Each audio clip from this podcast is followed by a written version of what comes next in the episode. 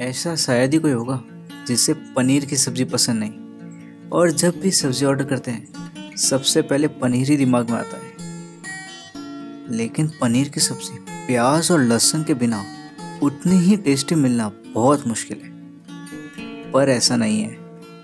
तो चलिए बनाते हैं बिना प्याज और लहसुन की।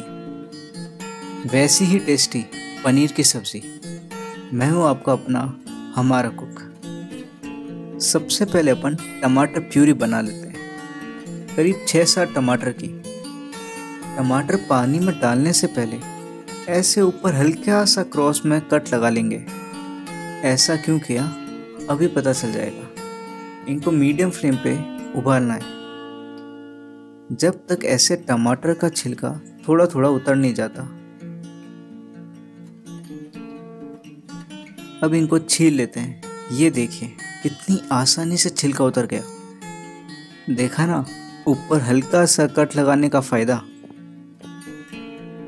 अब छिलका उतार कर इसको अच्छे से ग्राइंड कर लेंगे। अब छन्नी से प्यूरी को छान लेंगे, ताकि इसमें बचे हुए बीज और अगर कोई भी गलती से छिलका रह जाता है तो वो साफ़ हो जाएगा।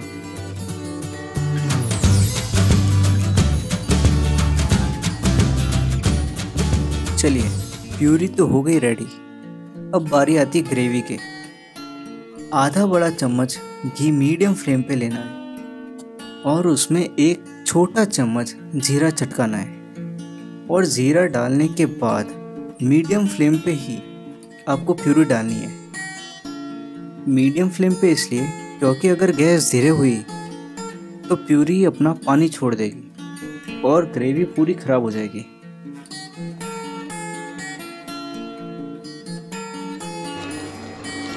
ग्रेवी थोड़ा पकने के बाद इसमें अपन एक चम्मच लाल मिर्च, एक चम्मच धनिया और थोड़ी सी हल्दी डाल के प्यूरी और पकने तक थोड़ा मिक्स करेंगे।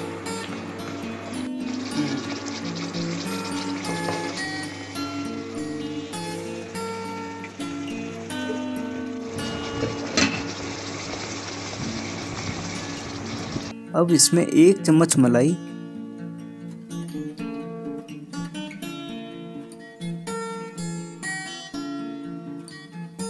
और थोड़ा सा काजू का पेस्ट काजू के पेस्ट से एकदम सही टेस्ट आ जाएगा पनीर की सब्ज़ी का।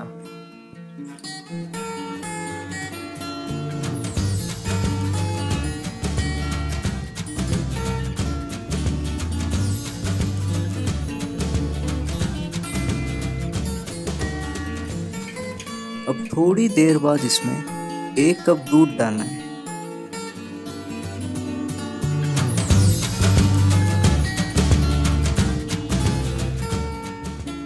और दूध पूरा पकने के बाद आपको एक छोटा चम्मच नमक डालना है। अगर स्टार्टिंग में अपन नमक डाल देते हैं तो ग्रेवी उसी टाइम फट जाएगी।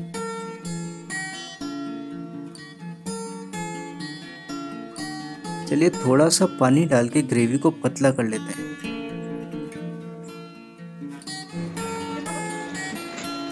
टेस्ट और कलर के लिए थोड़ा सा केचप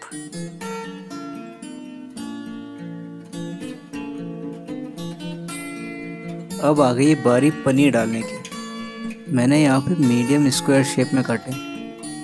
आप चाहे तो काफ़ी बड़े पीस भी काट सकते हैं, या बहुत छोटे पीस भी।